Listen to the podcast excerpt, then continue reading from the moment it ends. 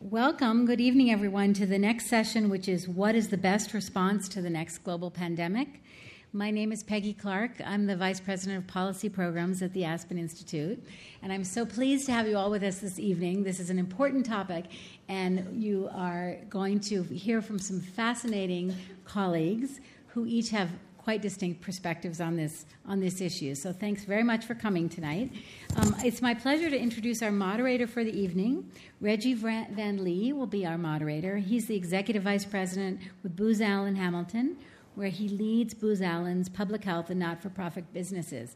Reggie has an interesting background, uh, which I don't have the time to do justice to, but um, he's a trustee of the Studio Museum of Harlem. President Obama appointed Van Lee to the President's Committee on the Arts and the Humanities, and he was one of the founding members of the Clinton Global Initiative. And he's a, a leading uh, thinker on global health issues, so we're so pleased to have him moderate the panel tonight. Thanks very much. Thank you. So, after that introduction, I'm bound to disappoint you, so I apologize in advance. But we're happy to be here. We've had some time to chat before, and we actually had a call last week, and we said if this discussion tonight could be as interesting as that call. We think you'll find it really interesting. I'm going to ask each of the panelists to introduce themselves. Then I'll ask each of them to just give a few minutes on their perspective on this topic. And in particular, why are they here today? And what do they have to add to this discussion to cause you to really want to hear what they have to say? So we'll start with Richard. Great. Uh, I'm Rich Besser. I'm the senior health and medical editor at ABC News. Uh, before that, I, I, spent most of my career at the Centers for Disease Control as an infectious disease epidemiologist, and I was the acting director of CDC when the pandemic started uh, a year ago. Uh, and I'm Nigel Crisp. I'm an independent member of the House of Lords in the UK. And before that, I was for six years chief executive of the NHS in England, but also um, permanent secretary of the Department of Health. I'm uh, Nathan Wolfe, and I'm uh, the Lorry Lokey visiting professor of human biology at Stanford University. And I run uh, hybrid company called Global Viral Forecasting, uh, whose mission is to detect pandemics early and try to catch them before they spread. Good. It's interesting being the moderator. You never really know when you are allowed to have a point of view versus just ask good questions to smart people. But my colleagues have allowed me to offer a perspective. So before they give their views, I just wanted to give a quick perspective. It's clear that this topic of pandemic is an important one. It's also clear that historically people have felt it is the government's role to have a leading role in driving these solutions and these issues. But certainly, we have experienced the need for the private sector, the public sector, and what we may call the civil sector to work in some sort of collaboration to resolve these sort of issues. So I think that's one of the topics we'll talk about.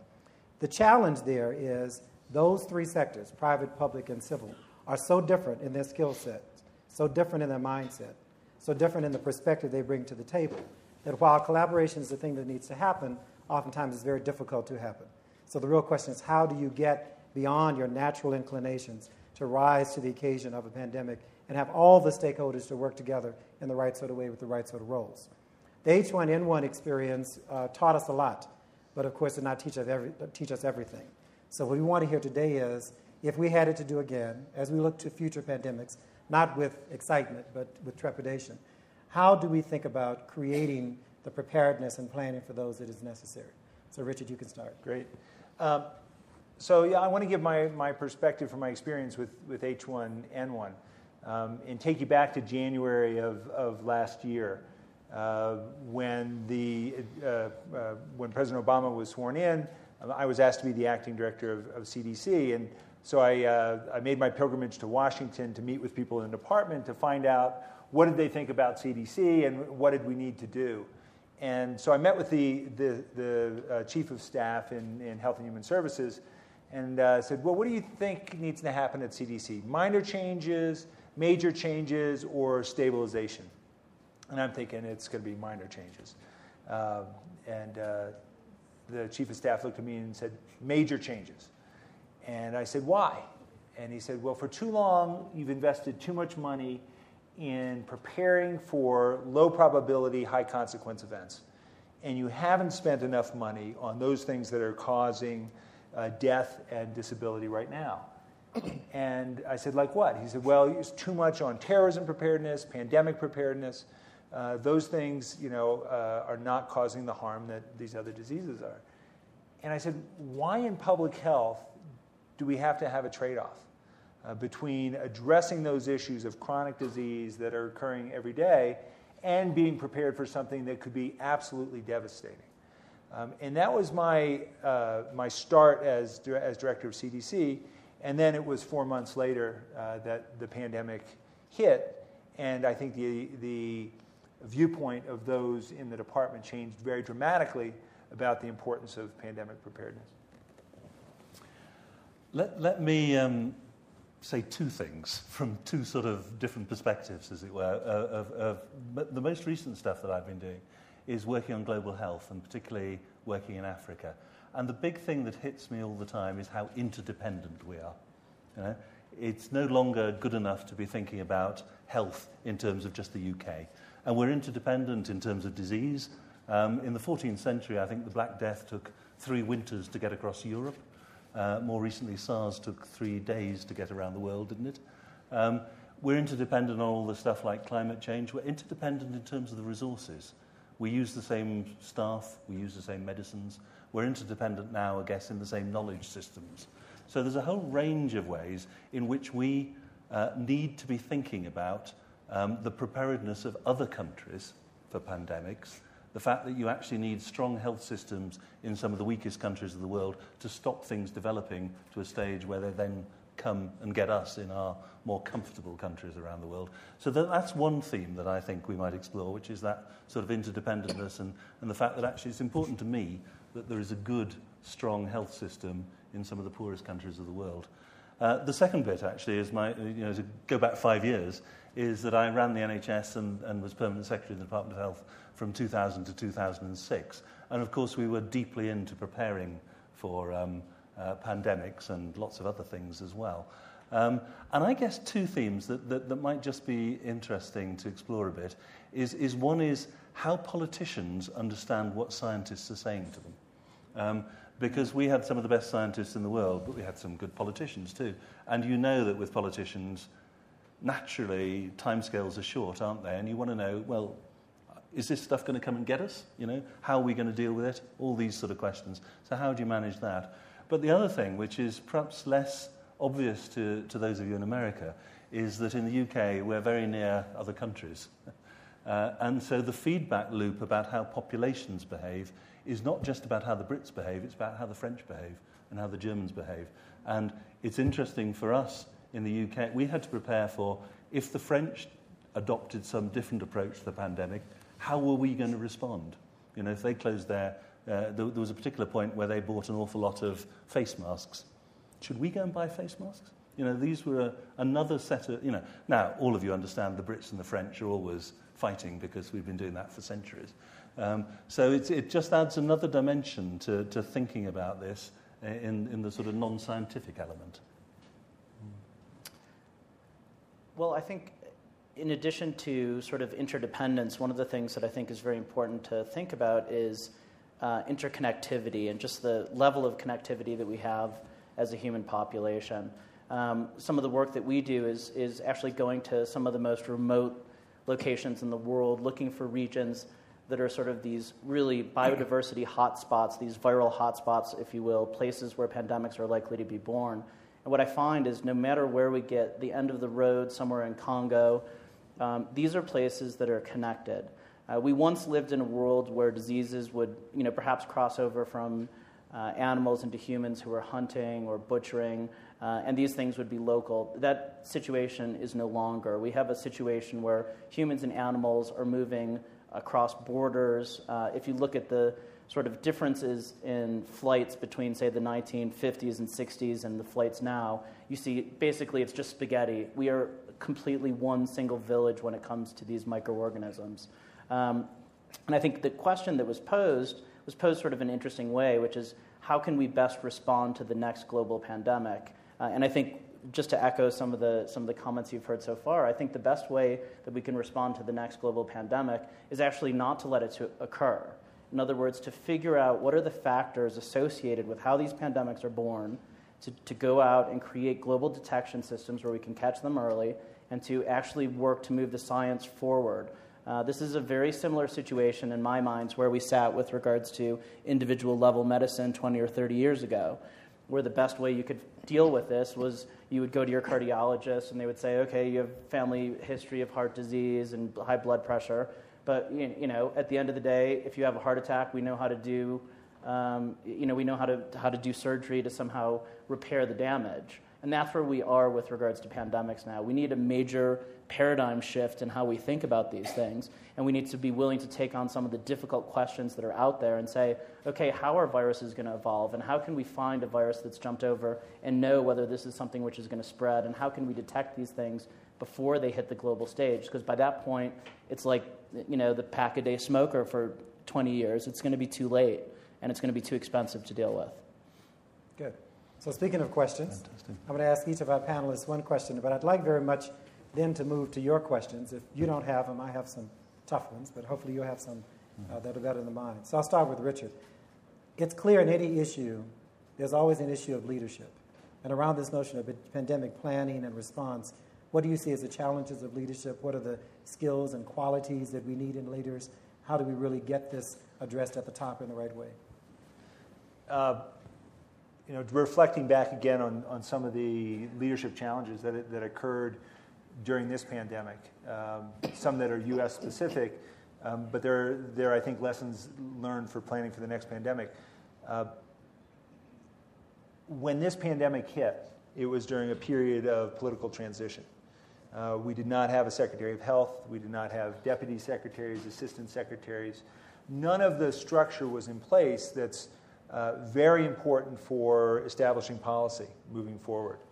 Um, and there were pluses and minuses to this. Uh, I remember during the pandemic, we had a visit from, uh, from uh, an ambassador who said, Well, you know, things are going pretty well. CDC is moving very fast. What do you view as one of the success factors? And I said, Well, we don't have a secretary. And uh, uh, he said, You know, I don't think I'd lead with that as, uh, as your comment in general. But my point was that, that um, in our system of government, there's a separation between technical and political. Um, and uh, the political level um, doesn't have the scientific expertise, but is very necessary for making some of the decisions. And what I found was very important during this pandemic was um, uh, really the ability to lead across organizations that, you, that don't report to you. And this pertains to a domestic situation as well as a global situation. Um, you're, you're not going to ever be in a situation with a pandemic where there's line authority on much of, of anything. Uh, the decisions you make as a country uh, have great impact on other countries uh, around you. And the way to be successful in that situation is through, is through influence and uh, really being vested, uh, uh, invested in the success of those uh, around you. Um, and uh, there are different schools of, of training around that. Uh, a lot of us at CDC went through a program at Harvard in something called meta leadership, which is really focused on this approach of leading, leading up, leading down, leading across, where there's not that line authority. And it was, I think, very effective during, during this pandemic. Um, I was in contact uh, very closely with the leaders in Canada and Mexico when the pandemic was starting. And we developed very close relationship and a r- relationship of respect and trust so that the investigation that was going on in Mexico, uh, we could provide resources in a way that was very respectful of their health system. Um, and it could be done in a trilateral way. Uh, and information could be shared in a very open way. I think it's a theme that we're going to talk about a lot, but if there's not that open sharing of information, uh, uh, you know, if you haven't been able to prevent the pandemic, you got to know when it's coming quickly if you're going to have uh, uh if, if you're going to have uh, an, an, ability to slow it down or, or, or, stop it. And, and the ability to have leaders who have relationships across uh, different countries who can work effectively in that domain is, is really critical. Good, good. So I, I was going to ask Nigel a question, but since you brought up information sharing, Uh, Nathan, in your experience, how do you make that happen? How do you protect that information that you want to hold close versus know that information that you disseminate and move the, the issue ahead? Well, I mean, one of the things that I can say is that we exist in this incredible new world where data is so plentiful. I mean, there, there's a completely new way of approaching epidemiology uh, that some of my colleagues are calling digital epidemiology. And we've now sort of, our, our, our biggest recent hire was actually a computer scientist, believe it or not. And so we're going to be in a world where we'll have to do the sort of traditional surveillance that we all grew up on, actually going and doing the hard work in these countries around the world and seeing what actually is happening with people who are getting sick. But on the other hand, there are these incredibly exciting things that are going on. Just to give you some examples, uh, Google Flu Trends is something that, that, that some of you may be familiar with. And basically, the idea is simply to look at how people are searching and to see patterns in search that may indicate what's going on with flu. And what they were able to do by doing this, and Google actually did this, is they were able to actually um, get a little bit ahead of CDC in terms of, of actually predicting what was going to happen in seasonal flu. Because when people get sick, they suddenly are going to search on certain terms like headache and, and these particular terms. Um, and while these you know, are just sort of moving to the rest of the world, there's going to be a huge data influx, and it's not just going to be sort of the traditional data. Um, but there's sort of another angle, which I think is what you were getting to, which is how do we transcend these issues of uh, fears of biopiracy? These are very real fears. If you take a look, there was a, a substantive um, problem that we've had um, in terms of creating vaccines. The way that seasonal flu vaccines are created is by taking uh, influenza varieties that are in different parts of the world and bringing them together and actually predicting the likely trajectory that seasonal flu is going to take, and then actually averaging it and creating a vaccine. Well, if certain people are not, you know, in countries are not willing to provide vaccines, whether it be for seasonal flu or pandemic flu, we run into major problems. And it's very challenging to think about how you can address this. For us, the solution has been sort of long term scientific engagement. I think this is an approach that's been taken by the MRC, by the CDC, um, and this is something front and center for you know, our organization, Global Viral Forecasting, which is to work for long periods of time with scientists in these countries to develop expertise. You know, if it's a place like Cameroon, you may need to put in place a liquid nitro- nitrogen generator so people can preserve specimens. If it's a place like China, you may take off the table what's going to happen to specimens eventually and just say, hey, these are important specimens to get. Let's work together to get them. In the future, we can decide what to do with them. We'll try to analyze them here to start with. But and at the end of the day, once you've established long term collaborative teams and invested over the long haul, you change the nature of the way that people are thinking about this. So, in some ways, it's old fashioned diplomacy, but applied to science, applied to public health. And I think we, as scientists, need to take lessons from the diplomats in terms of how we actually approach these kinds of issues. We have to be sensitive. Good. Nigel, in your book, you emphasize the need for leaders to think in terms of systems as opposed to individual nodes of the network. And it goes back to our interdependence argument. But how do you organize, manage this broad set of stakeholders? How do you determine who are the critical stakeholders to be involved, the right roles they play, and keep them engaged given the different incentive structures they operate under? Well, I don't think there's an, an easy answer to that. Um, I think part of it is what both colleagues have been talking about, which is actually being prepared, isn't it? It's actually having the relationships already so that when you speak to the French counterpart or whatever, you, you know each other and you, you have a chance to, to, to have that dialogue. And to have been thinking very wide about who the people are you have to talk to. Um, we started off in the, I mean, actually very conveniently for this panel, um, the independent review of the, um, of the pandemic um, in the UK was um, published last week. So I can piggyback on the findings of that. Um, uh, real uh, data? You're going to bring real data to the discussion? Sorry?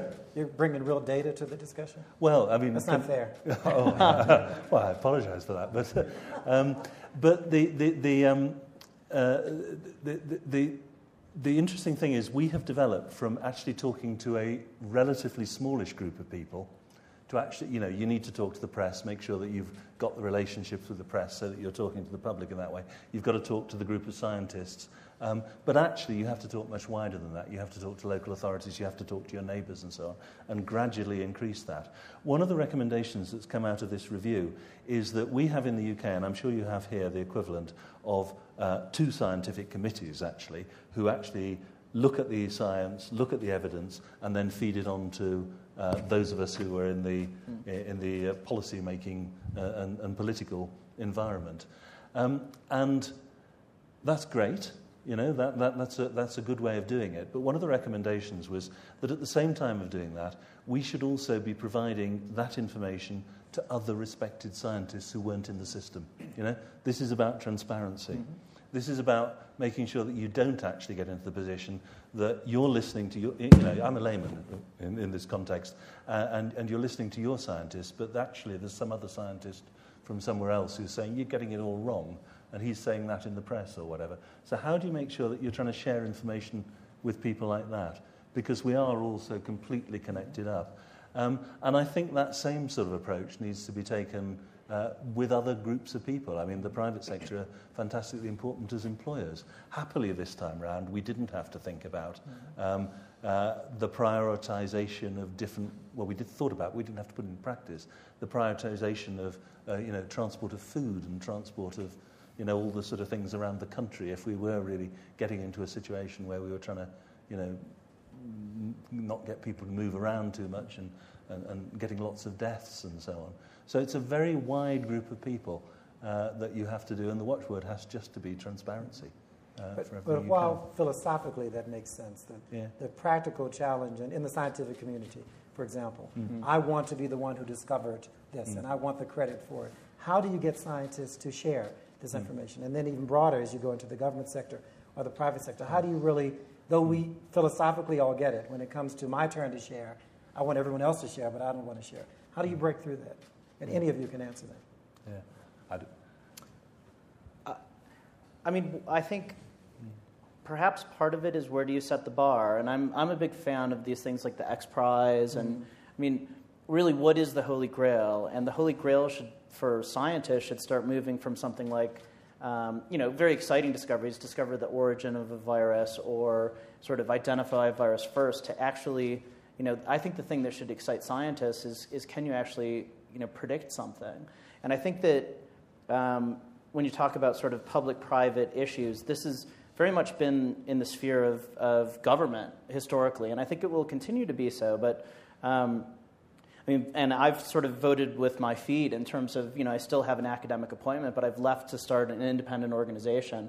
And I really wonder what will be the key data sources that will lead to the ultimate ability to predict these things. And I think they'll be unexpected, and it'll be a combination of sort of traditional surveillance, but also scraping the web for every sort of foreign language news source on a pandemic and outbreak, okay? But then it'll have to be ground truthed with actual information from the field. Or maybe it'll be scanning in detailed data that comes out of Facebook and people saying, oh, I'm not feeling well or I am feeling well. And it'll be sort of like layers of information. What are people searching in Google? What are people saying on Twitter? Um, what are people buying in terms of uh, over the counter drugs and, and pharmaceuticals in, in uh, pharmacies? Combined with sort of these traditional data sources, I think we're going to have to involve information technology. I think we're going to have to involve a whole range of private partners that we've never really thought we could involve. And fortunately, we exist in this world that sort of the flip side of the world is, is really the, one of the most dangerous worlds we've ever existed in with regards to the probability of a devastating global pandemic. On the other hand, the same interconnectivity that leads to that also creates this capacity to share information, almost a mm-hmm. natural capacity to share information, and people are paying for information in such a way that I think there'll be a whole different set of incentives that will come to bear. Some of them will be private, you know, private um, sort of segment incentives that'll come where people will actually, by being able to more effectively predict these things, they'll be able to sell the data in such a way that'll be useful for a reinsurance company or useful for a hedge fund. And there's a group of us that are really trying to work to mash up the data in such a way that we can come up with these kinds of systems. Yeah. Can, can, can I come in on this as well? Because I, I, think there are two, there's two different paces here. There's the pre pandemic pace hmm. when what's being talked about here is, is what happens. And, and actually, you want people to be individual as well, don't you? You want people to be going down their particular route. But there's the point at which actually the pandemic is about to be declared, or you know, you, mm. you see it coming when actually you want everyone to be pulling together. And I think that does change yeah. the climate considerably. And I think there's another point which I suspect you know more about than we do, Reggie, which, which is the point that actually there's a big issue of trust involved here, isn't there? You know, how do you maintain trust across that group of scientists, but actually across the wider community? Why are they going to trust us? You know, because actually, you know that governments haven't always been trustworthy. Mm-hmm. I want to come in on that as well. Yeah. I, I, I, think that um, one of the things that was demonstrated with this pandemic mm. um, was a very rapid sharing of viruses and mm. of sequences and mm. information out there and it you know it led to some competition, but it was it was information in the public domain. Sequences were put up you know mm-hmm. immediately. Mm-hmm. Mexico was very quickly sending specimens to, to other countries. CDC was sending viral isolates around the world, as, as was Canada. And I think that uh, when you have a pandemic occurring, um, getting that rapid spread of, of strains allows you know scientific entrepreneurs around the world to mm. use what their their their skills to come up with newer, faster diagnostic tests, new approaches to treatment, all kinds of things. And, and uh, the countries that did that, I mean, Mexico in particular, uh, mm. really was, was, mm-hmm. uh, was praised in a big way and compared and contrasted with SARS in China and how long it took there for information mm-hmm. to get out. Yeah, so I, I think that there are, really are those two phases of how do you detect it early and what are the data sources, but once it's happened, how do you how do you prevent the the traditional scientific approach of, you know, we want to keep this data because we're going to pub- publish it, and it's really important for us to, to keep it close. And Nigel makes the, the critical point, which you knew I would resonate with this notion of trust. What we mm-hmm. find is, by definition, people with different backgrounds have some distrust around each other. Yeah. And if you wait until the moment of the issue, then I certainly distrust your motives as to why you're involved in the issue. So there's some work that has to happen before that. There's some building of relationships, some interactions, some collaborations, perhaps on simple issues that aren't controversial, so that I mm. begin to have some trust with the people so that when the difficult issues come, then I'm prepared to deal with them. Yeah. On that topic of trust, then I'm going to turn to the audience for questions. If you look at the H1N1 experience in America, there are at least two schools of thought. One says it was much ado about, not nothing, but much ado about more than it needed to be.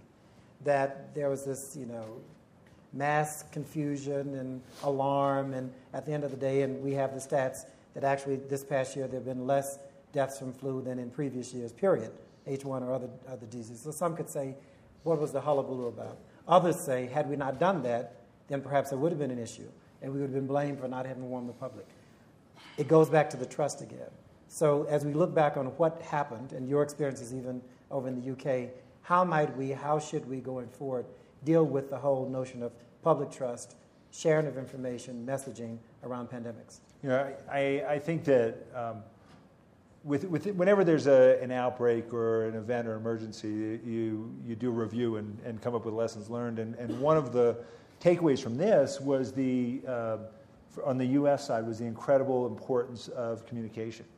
And uh, we took a strategy at CDC that we would not turn down a single interview, that we would do daily briefings. Mm-hmm that we would tell the public what we knew when we knew it, um, and what we were doing to find out information. And, and the strategy of why we were being so aggressive up front when you don't know whether this is going to be a 1918 pandemic or something milder.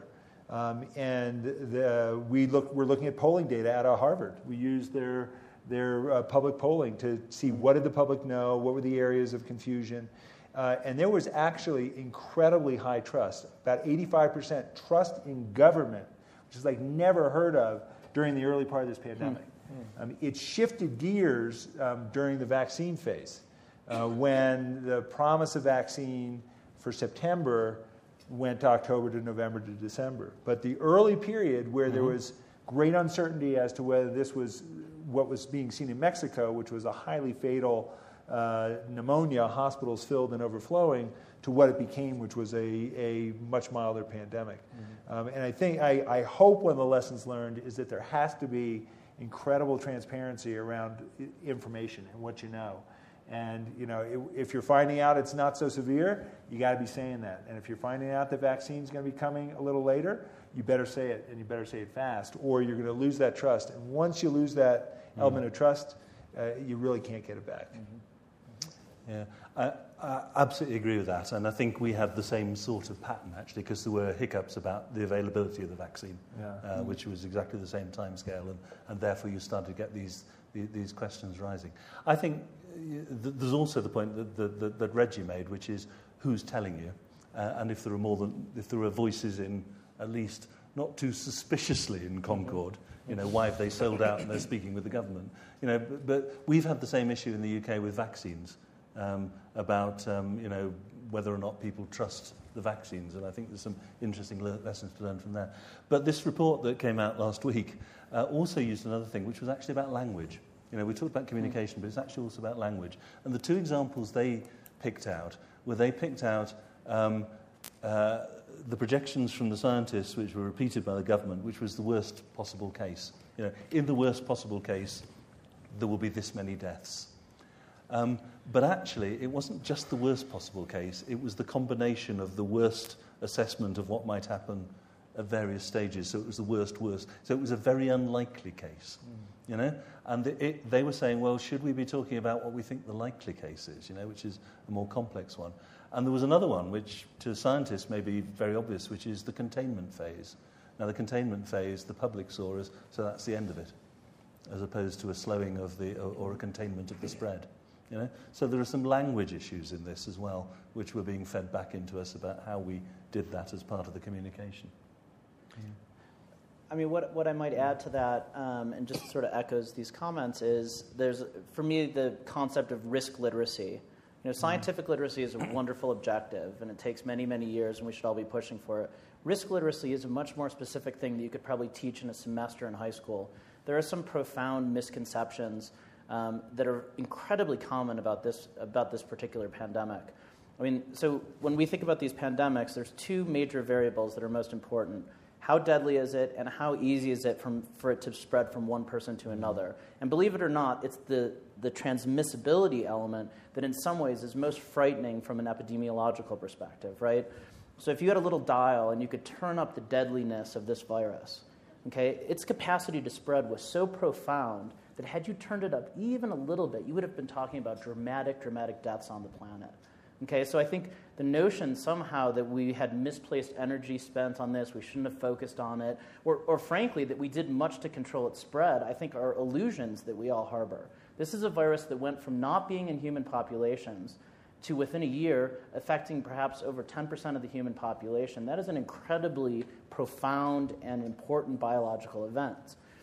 And the notion that we would somehow blame public health officials for following it is like, you know, somehow crucifying a meteorologist for following a hurricane that somehow turns course at the end and doesn't hit land. No, the idea is we're going to have more and more of these, and what we need to do is find the language where we can talk to people appropriately, which I think you know, is really important, and also increase their capacity to understand what are the variables, how do probabilities work, how do statistics work, what are the factors of pandemics that can really make them dangerous. I mean, I think if anything, we failed in this. Um, we got lucky. Nature handed us a virus that wasn't deadly. That's basically it. Full stop. Had nothing to do with vaccines or containment or any of that. Um, and people miss that. Somehow they're like, you over responded. And it's like, no, honestly, we didn't do enough. And the thing, honestly, and there's still, we don't really know. H1N1 is still out there. The capacity this virus may have, these things have the capacity to mutate, to recombine. You know, this thing could end up, I mean, one of the things we do, believe it or not, is we follow the old bird flu, H5N1, the people who are getting this virus, because the idea is as H1 is spread around the world, if these viruses have the capacity to sort of recombine or form these mosaics, which they can do, you could end up with a virus that had the deadliness of bird flu, but the ability to spread that H1N1 had.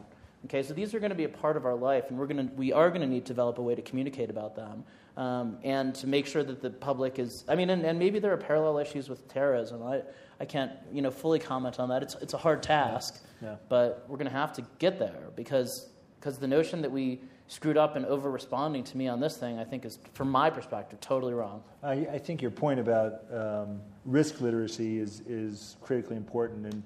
Uh, I think I've been involved in three panels, either moderating or, or, other, over the past two months, and that issue has come up. And uh, George Church, uh, geneticist at Harvard, his solution is that we should stop teaching calculus in high school and replace it with probability and statistics.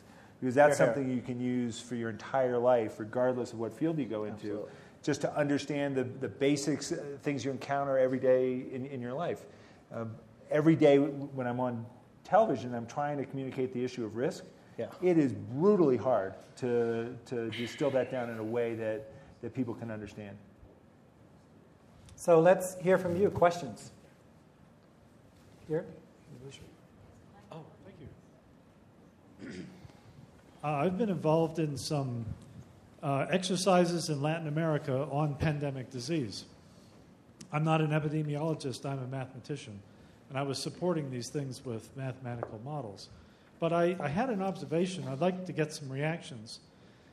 Um, in half a dozen countries in Latin America, the ministries of health themselves uh, are filled with competent professional people, but the structure of the ministry is completely dysfunctional. It's not the individuals, it's the, the way that people are appointed by, for political reasons. Um, they aren't paid enough. They have to respond to political parties, um, and they're completely stovepiped. In order for a ministry mm-hmm. official on the ground to talk to the police, he has to communicate all the way up his ministry, who talks to the Ministry of Interior, and that goes all the way back down to the local police. And that's nuts. It takes weeks when you have hours to deal with. And we saw um, good people completely flummoxed by their social structures that they have. Mm-hmm. And I, I came to the conclusion that, that this is actually a health problem. That we, unless we can help these countries straighten out their structural problems, no matter how well educated their doctors are, they won't be able to cope with a pandemic. Reactions?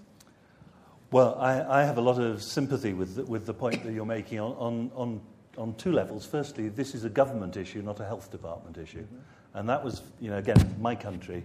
Um, our health people linked into, into the same structure that we use for terrorism or any other major incident um, because actually you're all involved. It's local government, national government, education, media, the, the whole lot. So, so that, that's actually crucial. I think, you, I, I think you're right that there is a big um, issue about um, government structures and mentalities about government, which is one of the issues that is as important in global health. You know, it tends to be described as governance and uh, uh, uh, and so on, as almost anything else. I mean, I work a lot in Africa, and a lot of my interest is about getting more health workers trained and the right health workers trained for Africa. Now, the trouble is the health minister is over here and the education minister is over here. You know, these sort of structures. Now, having said all of that, that's not unknown in our countries either. you know, we don't join, you know, joining up government is a, is a lovely expression and it is difficult to say. But I do think there's, there's probably quite an important focus around this. And it's part of the point that I was saying earlier on about our interdependence, that actually, um, uh, uh, uh, as, as Nathan has said, you know, it's important to know what's going on in the Congo. Um, uh, uh and, and, that, and that there's a health system in the Congo. um, but actually, there's also the leadership issue is, is, something else that is extraordinarily important. Um, it's the other aspect of health literacy, of scientific literacy that's talked about, is actually political scientific literacy. Mm. Um, and remembering again people's timescales and, and, and, and thought patterns are different as politicians than they, than they are as scientists because, uh, and they've been rewarded for those, those thought patterns. So it's quite difficult to bridge some of that. Yeah, I, I, I think that um, the issue of having systems that work is important, whether you're talking the United States or, or any country around the world. And um, when I think of the challenge of, of preparing for the next pandemic, um, one of my takeaways from my years in government is that you can't look at it as something separate from the existing public health and health system. No. You have to build systems mm. that, that are dealing with the day to day problems as well as being able to adapt and deal with the urgent and emergent problems. So, in, in the Latin American country or here, you want a surveillance system that's going to be able to tell you what problems you're seeing today, as well as being able to detect the, the new emerging problems that, uh, that the country may be facing, and have a system that is working. Uh, if it's not working every day, it's not going to work during a pandemic. And that goes for our country too. Over the past two years, mm. health departments have let go tens of thousands of talented workers because of the, you know, the, the loss of federal funding, loss of state funding.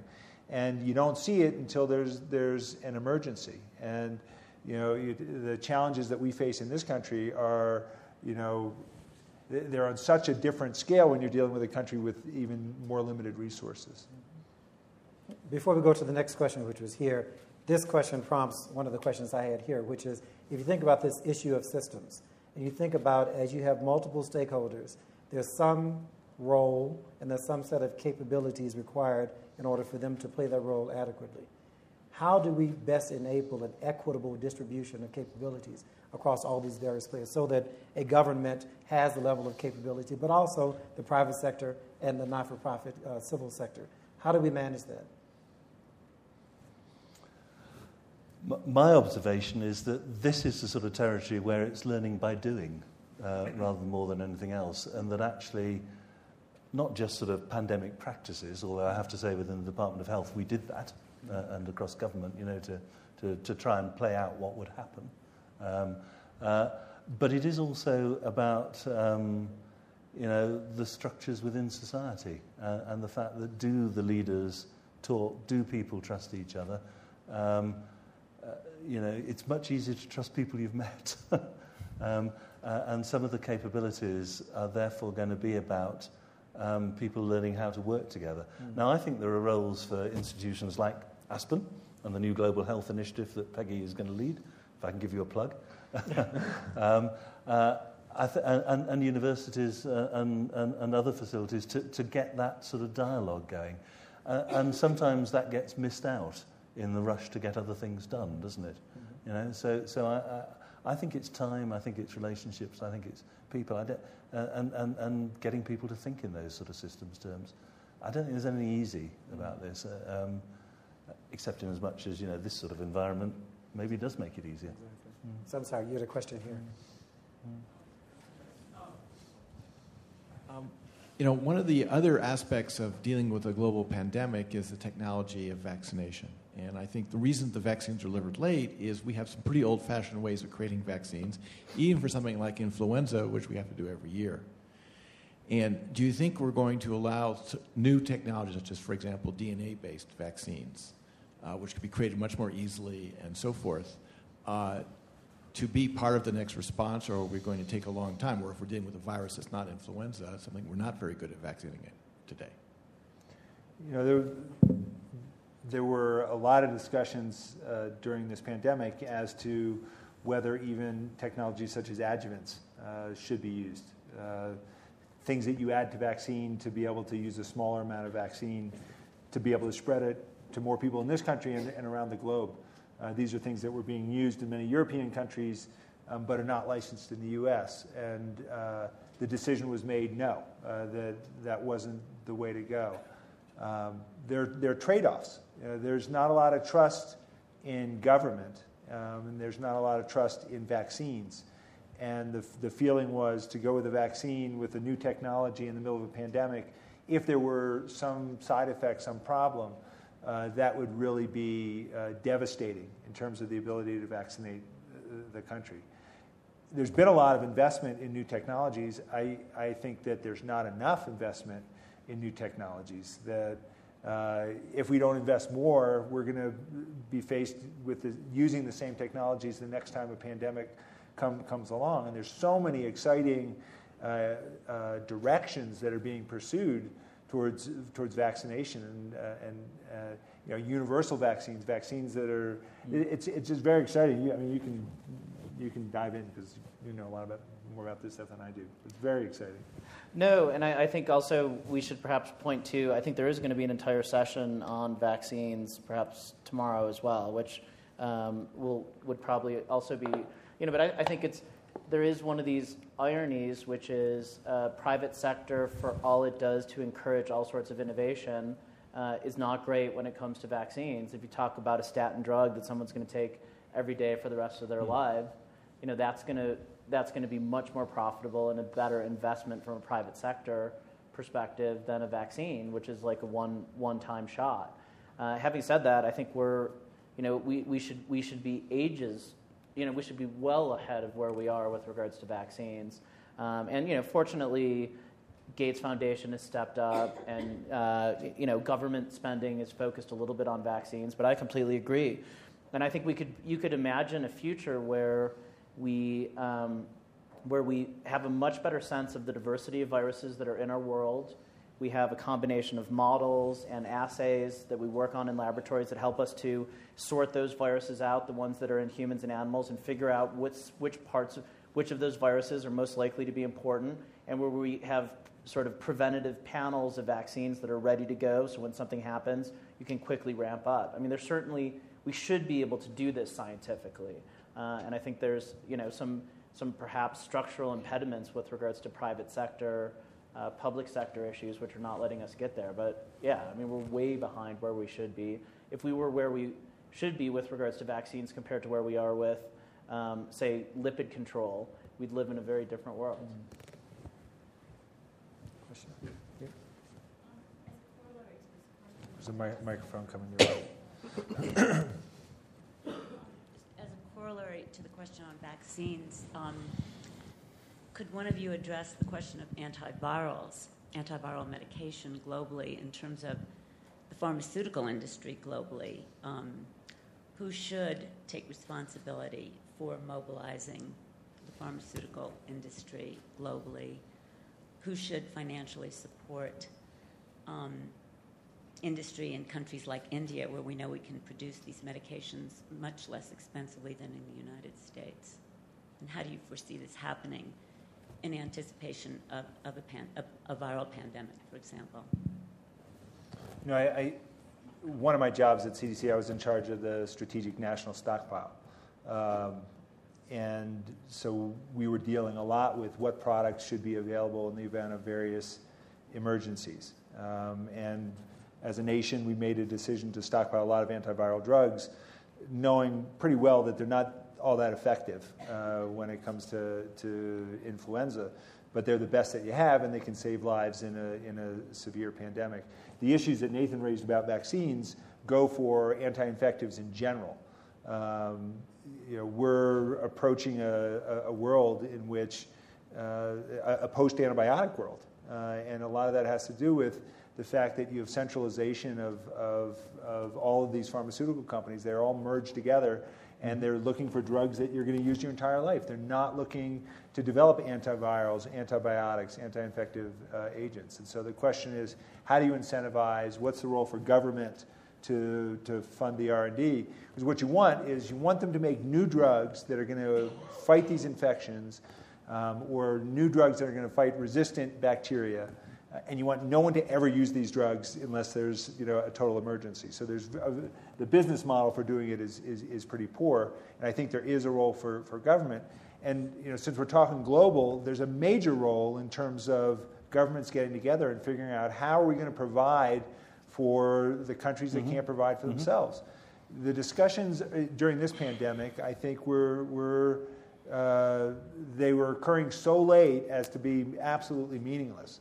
Because when you're in the middle of a pandemic is not when you can reach an agreement as to what percentage of, of global production is going to go to, uh, to, to the world. Will it be how will you distribute scarce resources. And it, it, pulls in a lot of really important ethical issues mm. that you know, the WHO is trying to deal with, but you know, can only deal with through you know, trying to influence rather than anything stronger. I, I think that was exactly the same story in, in the UK, and we bought antivirals from two people, um, only two companies, and that actually made the contract negotiations pretty difficult um, in, in, terms of the deal you got and so on.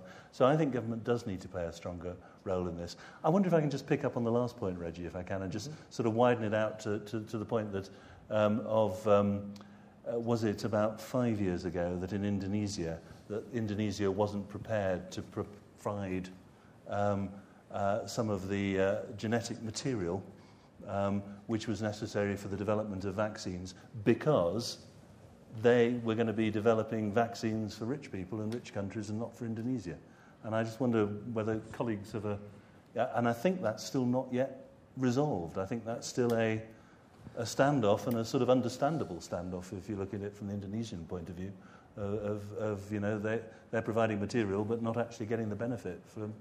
Yeah, I, I, I, mean, it was an issue while I was at CDC of you know, mm. why, why share a viral strain that's going to go to manufacture a vaccine that won't come back to, to your country? How do you, do we have the systems in place at the global level to help negotiate these relationships? Because without open sharing, uh, uh, there's no way that we're going to be able to prevent future pandemics or respond quickly to, to those that are emerging. Mm-hmm. It's sort of the trust issue translated into an issue of ethics. And how do we manage and, it? And at a global scale. Exactly. Yeah. exactly. Mm. There, question mm. here. Um, is, I come out of the financial services arena, and this is eerily, scarily familiar in terms of uh, the uh, contagion issue. And clearly, where we failed there was we did not have, I believe we still don't have, the right degree of ongoing public discourse about the risk continuum that we face. You know, low probability, high impact, and more sort of uh, moderate impact, absolutely high probability diabetes, et cetera. How do we encourage that kind of discourse both within countries and between countries on a continuous basis? Wow, it's it's really hard. You know, for for about three to four year period in this country, there was major efforts to prepare for a pandemic of bird flu, and uh, Secretary Leavitt went around and did a summit in every state to try and pull together and have that discourse and pull together uh, various sectors, public, private, nonprofit, uh, um, to do that kind of planning. And people tend to burn out and uh, pretty quickly. Um, you know, even now after a pandemic, there's a sense of complacency. People don't want to talk about it. Uh, the issue of terrorism. Um, I went to Israel to try and learn from their experience there. And how can you be so prepared? And they say, because we face this every day and events happen every day. Uh, the kind of things we're talking about about pandemics um, aren't happening every day. They're happening pretty frequently and, and, and probably with increasing frequency. But it's, it is very hard to engage people on this. I can bring almost any dinner party to a screeching halt uh, with some of the conversation about, about this kind of stuff. People don't want to want to go there. And it's an interesting parallel with the financial industry, isn't it? As, as, as, you say, and the sort of point of not making a good, not letting what is the expression? Not letting a good crisis go to waste.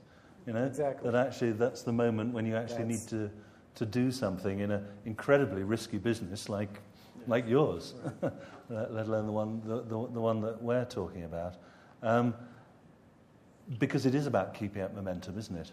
Um, uh, uh, uh and uh, and I, I, guess I'm in exactly the same position that, that unless you're able to have something that is going to be relevant to people on a very regular basis, when it does occur, you just have to be much more decisive um, uh, uh, about it.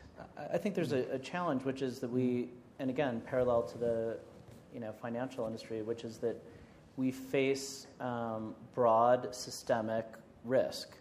And you know, part of the challenge to that is to, um, you know, from my perspective, we have a, what I like to think of as a sort of disease du jour mentality. It's always about, okay, this is this week it's H5N1, next week it's H1N1. You know, a decade ago it was HIV, and what we need to, do is to establish um, the capacity to look at pandemics in a preventative way, which transcends what particular pandemic it is. And it's about finding what are the commonalities. Oh, look, these all came from animals. That's interesting. They're not evenly distributed about where in the world they come from. And I think it's facilitating sort of research and development and early detection and all of the sorts of things that need to go in that. In the same way that, you know, in the financial systems, I'm not sure exactly what the parallels are, but it's about sort of what are the understanding what are the systemic risks fundamentally, not what was one particular one. It's not about mortgages. It's about you know something which goes beyond that. And and I think that I mean I think we have a hard time. We're very good as at humans at seeing something happen and responding to it. We're much less good at thinking about probability mm-hmm. and thinking about what's going to happen in the future and preparing for things that are obviously going to happen. There will be a pandemic. There will be a pandemic which is as transmissible as H1N1 and more deadly. Um, and just to have it be H1N1, okay, and that was too much of a risk, and now we're moving on. I mean, that, that's, that's, that's a recipe for disaster. Yeah, let, let me have one point, which I think we're missing a trick here, which is linking this discussion with the discussion about aid and development. Mm. Um, because it is, uh, you know, if we take the route which Nathan is, and I'm sure we all agree with, of, of trying to get in early, actually the key is poor, weak health systems locally, poor systems at governmental level, and all the rest of it. And, and we're not, uh, we, we are still, I think, quite often in our mentality about aid and development is doing things for other people. Um, actually, we're in a joined up world.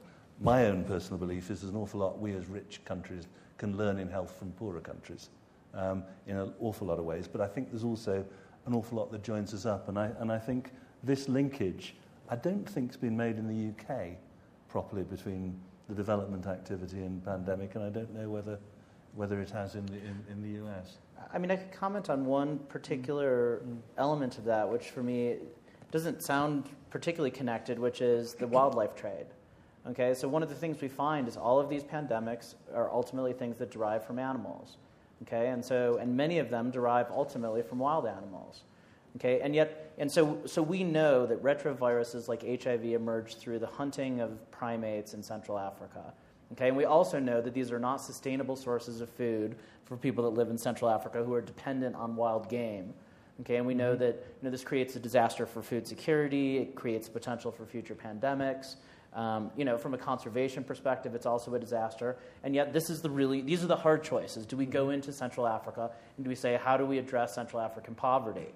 Because that's one, going to be one of the root causes to a lot of these, or poverty in general. Are we going to really devote energy to go in and find alternative sources of animal protein? And that's a long slog, and it's a hard project to do. And it's it's also perfect tragedy of the commons. It's like one of these situations. Mm-hmm. Oh we don't want to lose chimpanzees, our closest relatives, off the face of the planet, and in the meantime get a pandemic while that's going on.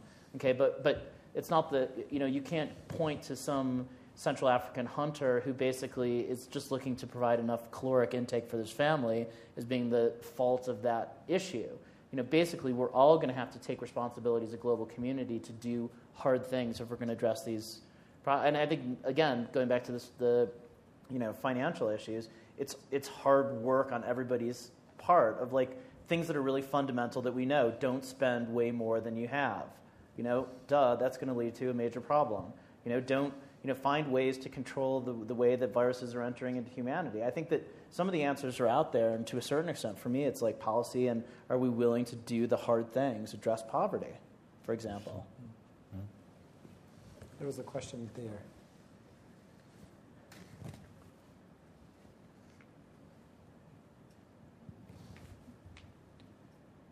I guess my question is um, you, you, mentioned don't let a good crisis go to waste.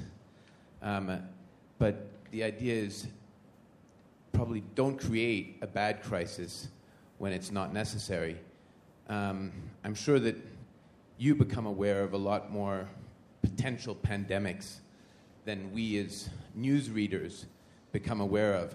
And where do you draw the line between defining what is ready to go out to the public and is worthy to alert the public of, but not cry wolf too many times where the public won't respond. Richard, you want to take that one? Yeah, I, I, I think it's, um, it's always an issue. I, I think, though, that too often government errs on the side of paternalism and of not sharing information that's, that's known uh, with the feeling that people can't understand it or, or uh, we don't know enough. Um, I think that one of the one of the values of the response in this pandemic early on was the establishment of trust by sharing information that we have. Um, and you know, early on, it's like you don't know if it's a pandemic. It's got pandemic potential, and then as it developed, it, it was a pandemic. Uh, but I mean, outbreaks occur all the time, and they don't cause panic. And there's this, this false belief that sharing of information leads to panic, and, and that's, that's been shown time and time again. That's not what occurs. You know, there, there's a sense of, uh, you know, if you can empower people with things that they can do during a crisis, rather than causing panic, it, it gives a, sense of trust and, and uh, that we will, will get, get through that. You know, there, there were criticisms out there that, that this was drummed up, and you know, I think that that is uh, a bunch of hooey. Um, I, I, I, don't think that there was any aspect of this that was, that was drummed up. I think that some of the communication around vaccination uh, as it went on um, hmm. uh, by some people was, was a little over the top in terms of uh, what the true risks were to an individual and the benefits. Um, you know, I got vaccinated, my kids got vaccinated, um, but that was a choice we made, knowing where we were in terms of, of risk groups. And I think that you need to tell people uh, what you know in, in, terms of that, and let them let them make make a choice. But I don't I don't think that this was drummed up in terms of of information uh, and knowledge. Um, in terms of don't let a good crisis go to waste, um, what, what the Israelis have shown is they have on their shelf ready to go public service announcements uh, when it, on all different types of topics. So, for instance, here, when there's a hurricane, you know, we just had a hurricane a week ago. Well, that's when you should be going out to people and hitting them with the communication messages mm-hmm. about do you have a communication plan? Do you have an evacuation plan? Do you know the routes out of your community? Do you have four day supply of water? Those kinds of things. That's what you mean by don't let a good crisis go, go to waste. But uh, you will destroy trust faster than anything if you manufacture uh, an event.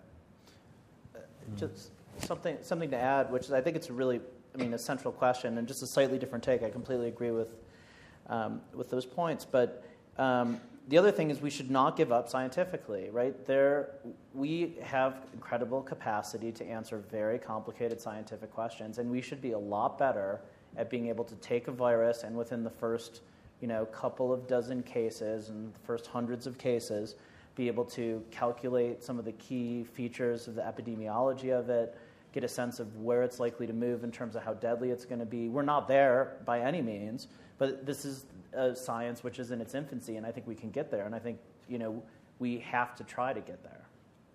Okay. I think we have five more minutes, so I'm going to take this question here. And then I'm going to ask each of the panelists to share with us the things you want us to remember out of this discussion this evening. You all have made some interesting comments about the importance of communication and perhaps ways of improving communication. But one thing that hasn't been addressed is the role of the media. So I'm curious as to all of your thoughts, perhaps maybe beginning with Dr. Besser, on how the media handled this and what they maybe did well and maybe didn't do so well. I mean, for me, it's been really fascinating switching seats uh, and going from being in front of the cameras, answering questions from the media, to being the media asking asking the questions. Um, and one of the things that that that uh, I thought the media did really well with this pandemic, um, there was a, a, large cadre of science reporters who, uh, and this is the U.S. experience, who camped out at CDC and were there every day for the press briefings. A lot of them had done fellowships in uh, uh, uh, Knight fellowships um, at the CDC. They understood public health. They were smart reporters. Uh, there, uh, there was a Canadian reporter. There were several in the U.S. who were, who were very good, and they were asking really smart, intelligent questions. What we're seeing now, um, we've been seeing over years though, is that a lot of newspapers and a lot of media outlets have been getting rid of uh, their science reporters, people who have any technical skill in that area, uh, as as print media in particular has been been circling the drain. And I think that that's going to be a big problem uh, in in future events because having a media who understands it, who has scientific literacy, who has risk literacy, who can help translate uh, what's going on to the general public is um, is is very important. Uh, my observation in the UK is there wasn't a, uh, that, that, it worked quite well, actually. Um, though I do take this point about the difference between science correspondence and political correspondence, and when things become a political story as opposed to a scientific story, you've then got a, yeah. uh, you've then got a bigger difficulty in terms of, in, in terms of communication. But that's also about, frankly, the skill that government have of understanding what the media needs um, and being willing to be answering their questions almost before they're asking them, um, and, recognizing their deadlines and everything else. And, and my time in government, which was um, from 2000 to 2006, I think we got a lot smarter about understanding how to work effectively with the media on these, on these sort of issues, because it is a two way thing. Um, uh, uh, uh, around that. But in general, on this occasion, it was okay. But you can imagine that if it had gone further and you were getting into significant numbers of deaths and so on, I suspect we'd have got into territory that might not have worked so well and where you'd have got into a lot of, uh, in, in the heat of the moment, blame as opposed to what we've got now, which is some recriminations afterwards about was this all, you know, too much effort about um, too little. Parting words of wisdom. You want to start us, Nathan? Sure. Um, I, I guess. Guess what I would say is it's very easy at any one moment in history to sort of think that we are at the state of the art and there's no way to get better than this. But all we have to do is to look back into history to think of how different we are right now than we were 10 years ago. Think of how information technology is. And I would just translate that to thinking about pandemics. I don't think that we need to be sort of have this sort of um, this reticence, this notion that these things are inevitable, that we are forced to have them. I think we should be envisioning a world in which we um, control and stop the vast majority of pandemics before they reach the point where we have to think about vaccines or media or having to deal with sort of uh, risk perceptions in the general population. I think we need to move forward with a bold scientific agenda. I think we need to move forward with uh, innovative public health agendas to detect these things early uh, and to reach a point where we'll look back and say the same sort of thing that we say with regards to cardiology, which is that the notion that the best way to approach this is just to you know, wait for a heart attack and then somehow treat it is absurd. Uh, and I, I, I, think when people look back on this period of time, they will, you know, my hope is and my belief is that, that we will reach that point. And I think we all should sort of be optimistic and push forward towards that. Nigel? My single message is the one about interdependence, actually. Uh, and, and it's the sort of points that, that, that Nathan's making uh, and, and the sharing of resources because it is in all of our interests to do that. My question at the end, actually, is, what, is one that Richard said right at the beginning, which is somebody saying to him something like, um, uh, Why do we concentrate so much effort on highly unlikely events and not enough on some quite likely events? And if you look at global health issues, um, we spend a lot of time on, on some of these highly unlikely events, but actually, poverty and, and, and some of the epidemics we've got at the moment of diabetes and the sort of lifestyle diseases um, aren't getting enough attention. Exactly. exactly. Sorry, I had two. Yeah. um, mm. Then I'll have two. Uh, well done. I, th- I think that uh, one of the things I hope people take away is, is the importance of having sustainable public health systems if we're going to be able to respond to the health problems of our day as, as well as pandemics. And, um, you know, I think that there is, uh, it's very easy for, for Congress um, to decide not to put money into our public health system because it's something you don't see except in, in an emergency. Uh, investments in science, the same thing. You don't see them until a pandemic or another event comes and you wonder why you don't have something better faster. Um, and so I think that uh, there's a lot that we can do as, as a public to demand those investments uh, and, and say that we do put value in them um, and that they, they need, we need to continue that funding because the public health system in this country is teetering on the edge of, of collapse. Uh, and if you look at the public health system around the world, and again into the whole issue of interdependency, we have a vested interest uh, uh, for our own good in having strong health and public health systems around the globe as well as the moral and ethical obligation to help support uh, uh, countries around the, the, the, world that are, are resource poor. Good. Well, I'll exercise moderator's license and actually offer up something myself. And it's actually quite simple. Each of us have a role in preparing for pandemics, all of us, as individual citizens, as members of a corporation, whatever institutions we represent. So if we take our role serious, then perhaps we can make a change happen, as opposed to hearing this, having an interesting discussion, and then expecting the government, expecting the corporations, expecting someone else to drive it. There's a role that we all play, and we should play it. So I thank the audience for your participation, for your attendance, and your questions. And please join me in thanking our panelists for their insight. Great. Thank you.